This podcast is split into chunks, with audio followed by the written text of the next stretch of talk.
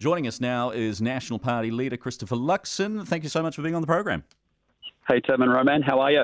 Very well. Hey, really nice, and thank you for your time this afternoon. So, Chris, what tra- which traffic light would we be at now if you were the Prime Minister of the country?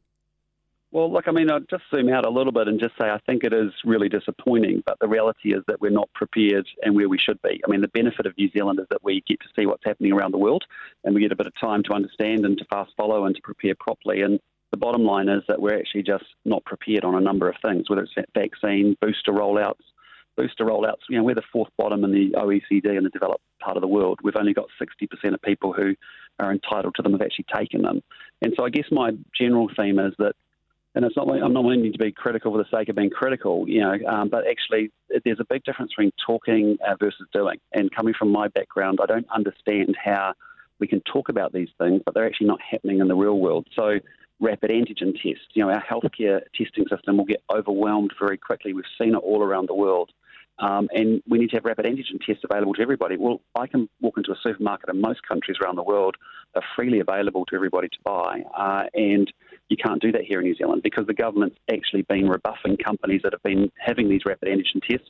Uh, okay, so, sorry, so, which which setting then would you be at right well, now? My, well, my, well, my question to you is that I don't think the frameworks are particularly, you know, helpful at this point. We've gone from alert level systems to steps to traffic lights to adjusted traffic lights to now three phases of, of, of whatever, um, you know, we are reluctantly supportive of having to go into a red system because the government's unprepared. But we should be very clear about what it takes get, to get back to orange. But the bigger question you've got to ask yourself is why aren't why aren't the actual actions taking place? Because um, the traffic light gives okay. us some, some security, but it actually doesn't mean anything if you're not going to do anything. We're talking talking about the rapid, sorry, talking about the rapid antigen testing. Uh, it's been mm. explained by epidemiologists that the reason we haven't had it is that it's really only useful when you've got a large scale infection. And so when you've got lots of people who have got it because there are slight flaws with the accuracy. So once Omicron is everywhere, then yes, it's helpful. But you didn't want people doing that test and thinking that they didn't have COVID when we had a more limited outbreak in the past.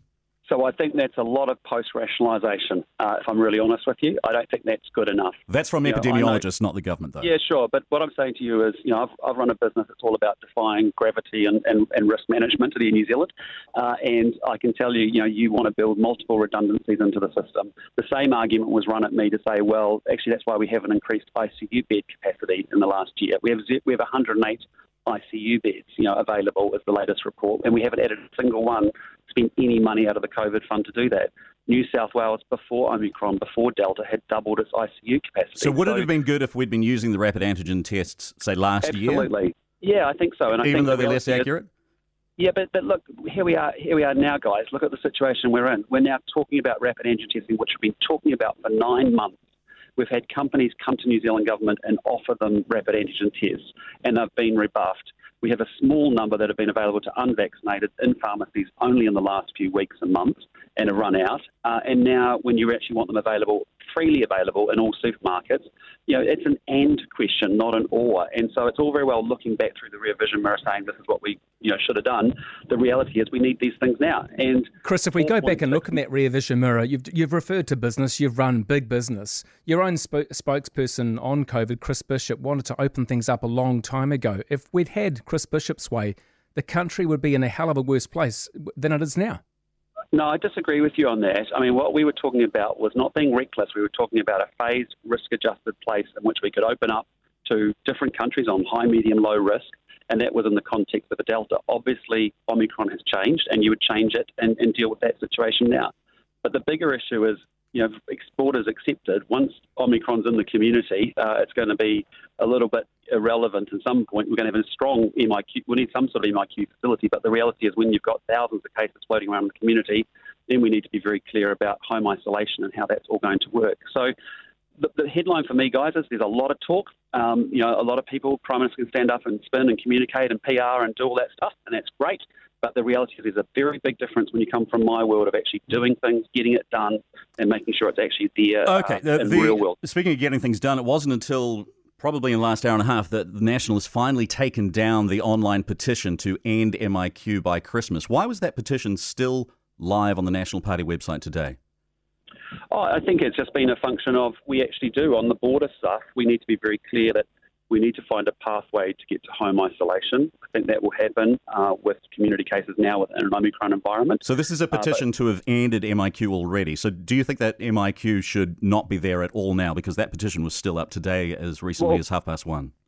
Well, I think our, our, you know our reality was we had a proposal in the context of the Delta environment and the environment we were in at the back half last year to say there's a pathway by which we should be able to get New Zealand home before Christmas and before Christmas.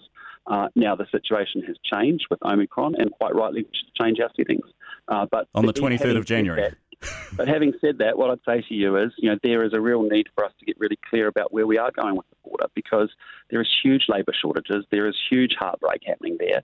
Um, as you deal with an Omicron that becomes present in the community, it becomes less relevant, uh, and you've got to find a pathway to home isolation. And ultimately, you have to find a pathway to be able to have a timeline for when we could open up to Australia and ultimately to the rest of the world. Chris, when now, you talk in your press release around when you talk around the, the, need to have greater stocks, ICU capacity, treatments, you are fully aware, of course, the government has deals with the pharmaceutical companies for antivirals with Merck, Sharp and Dohme, and with Pfizer. So, what are you referring to there? So what I'm saying to you is all the approvals are all the approvals in place. They are in other countries. Other countries don't have just a discussion or an order. They actually have ordered and they actually have them in supply. And that's what I'm talking about. There's a difference between getting things done and talking about stuff. The same thing, you'll hear the government and the Prime Minister say, oh no, we're looking at rapid antigen tests now. The reality is we have an abysmal stock of rapid antigen tests. If you're a business that wants to get your employees, tens of thousands of employees, if you're a large company, even a small company, you can't get hold of those kits at the moment, right? And yet we've got lots of companies that have been wanting to talk to the government about that and have seen that as a common sense thing to do. I think ICU beds is another one. You know, people said, oh, well, don't worry about it. Um, yeah, and, and the reason I'm concerned about it, guys, is that fundamentally the reason we had the same problem with Delta. You know, the reason we went into a 15 week lockdown in Auckland was because we didn't, we were slow on our vaccination rollout. Uh, the Prime Minister back in earlier in the year was saying, "Don't worry, New Zealand, it's all good because other countries need it more than us."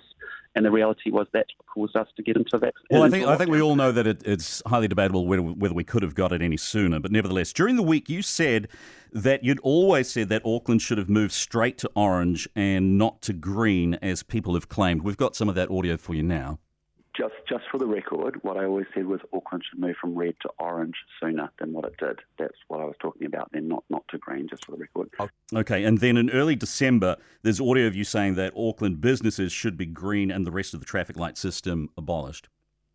Yeah, absolutely. I mean, the, this sector here is ready for Auckland to go straight to green because if you so there, there seems yeah. to be some confusion uh, from you no, no, as to where we should be. Yeah, so that, that event was I was walking around the viaduct talking to hospitality businesses. It was the second time I'd gone to visit any of them. And what they were telling me was, as you heard me just say then, that sector is saying that we should go to green now. My argument was that, you know, we, at that point in time, we should be looking, letting Auckland go through to orange. Um, and that's, that's, that's where I was. All right, thank you very much for your time. That is National Party leader Christopher Luxon.